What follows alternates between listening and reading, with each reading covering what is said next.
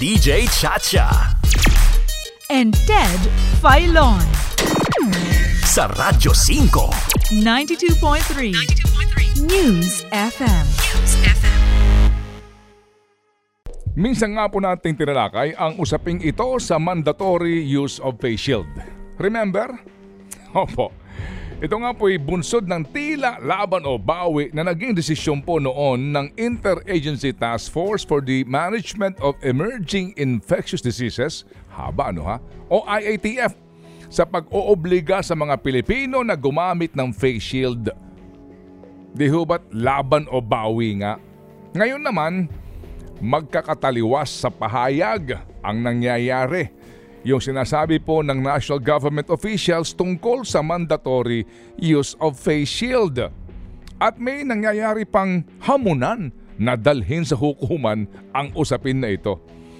Sa isang interview po ng The Chiefs sa One News, kung saan ito rin po'y inilathala ni Binibining Ana Marie Pamintuan sa kanyang column sa The Philippine Star, sinabi po ni DOH Undersecretary Maria Rosario Vergere na bagamat walang eksaktong pag-aaral sa bisa po ng paggamit ng face shield, wala ring pag-aaral na nagsasabi na ang paggamit ng face shield ay walang silbi. Atin pong maaring tanggapin ang pahayag na ito sa punto ng mabuti na nga ang nag-iingat. Magsuot ng face shield bilang karagdagang proteksyon. Ang tanong lamang ay, dapat nga ba itong gawing mandatory? Lumalakas nga po ang panawagan na ito'y gawing voluntary sa Metro Manila. Lalo pat ibinaba na nga po sa alert level 2 status ang NCR.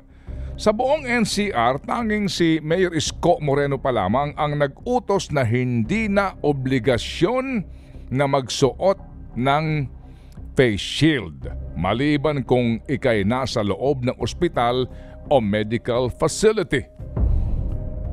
Bago pa nga ho ang Maynila, nauna po ang mga lungsod ng Iloilo at Davao. At kahapon nga po ang laman ng balita ay ang Cebu Province at Cebu City ay sumunod na rin. Obligado lamang magsuot ng face shield ang mga taga Cebu Province at Cebu City sa mga matatao at kulob na lugar. Mga medical facilities at mga air-conditioned na mga public utility vehicles. Sa ginawa po naming pagsasaliksik, sa interim guidance mismo ng WHO o World Health Organization noong December ng 2020 tungkol sa mask use in the context of COVID-19 sa usapin po ng paggamit ng face shields for the general public, ito ang sinasabi po sa kanilang report. At present, face shields are considered to provide a level of eye protection only and should not be considered as an equivalent to mask with respect to respiratory droplet protection and or source control. Current laboratory testing standards only assess face shields for their ability to provide eye protection from chemical splashes. Yan po mismo yung WHO na ginawa po nilang uh, interim guidance. Ha? Okay. Sa pareho pong interim guidance din, sinabi po ng WHO na isang alternatibo ang face shield sa mga taong nahihirapan huminga kung nagsosuot ng face mask. Ngunit face mask pa rin ang superior o mas nakahihigit pagdating sa prevention at proteksyon mula sa droplet transmission. Ngunit sinabi rin po sa WHO interim guidance na ang face shield ay dapat talagang gamitin ng healthcare workers kasama ng pagsusuot ng face mask at PPEs. Sa artikulo po ni Dr. Edsel Salvania na isang miyembro ng Department of Health Technical Advisory Group, sinabi niyang habang tayo'y patungo na nga sa mas mababang alert levels, maari nang hindi muna gumamit ng face shield. Ang mga fully vaccinated. Pero dapat laging magsuot pa rin ng face mask. Huwag din daw nating iwaksi ng tuluyan ang paggamit ng face shield. Huwag nating itong itapon dahil sa oras na muling tumaas ang COVID cases ay siguradong ito'y magagamit nating muli. Huwag din po nating kalimutan na ang irresponsableng pagtatapon ng mga non-biodegradable medical waste tulad ng face shield ay napakalaking kontribusyon sa polusyong dulot ng plastic. Ayon mismo sa Department of Environment and Natural Resources, as of June, as of June 30, 2021, umabot na po sa 634 million metric tons ang healthcare waste ng bansa. Kabilang dito ang PPEs at mga COVID-19 test kits. Sinabi rin po ha, ng DENR na simula nang magkaroon ng pandemya, tinatayang 280 metric tons ng medical waste ang nalilikha sa bansa araw-araw.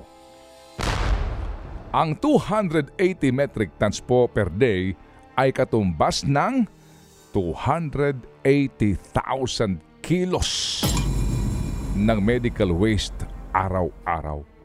Sa loob ng isang taon, ang medical waste na nalilikha sa Pilipinas ay tinatayang 102 million 200,000 kilos.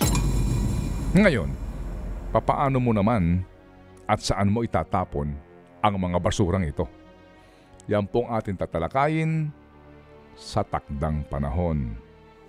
Pero ngayon, samantala, ang tanong ng marami, ha? Mandatory o voluntary na pagsusuot ng face shield? Hmm. Kailangan pa ba talagang humantong sa hukuman ang usaping ito? Talaga bang kailangan pang magpataasa ng ere ang national government at mga LGUs? Naniniwala po kami na dapat talagang nagkakaisa ang direksyon ng mga pulisiya ng national at local governments sa ating laban kontra COVID-19. Bakit nga ba hindi na lang kayo mag-usap-usap at magkasundo?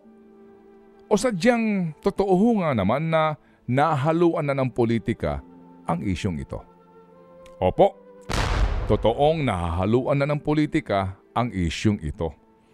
At hindi may tatanggi ang katotohanan na dahil sa nabahiran na rin po ng korupsyon ang pagbili ng gobyerno ng daang milyong pisong halaga ng mga face shield na ito, kahit na sabihing may bisa o may silbi ang pagsusuot nito, ang nangingibabaw sa isipan ng marami sa atin ay ang kasakiman at kuntsabahan at kaswapangan sa pera ng ilang individual sa panahon ng pandemya.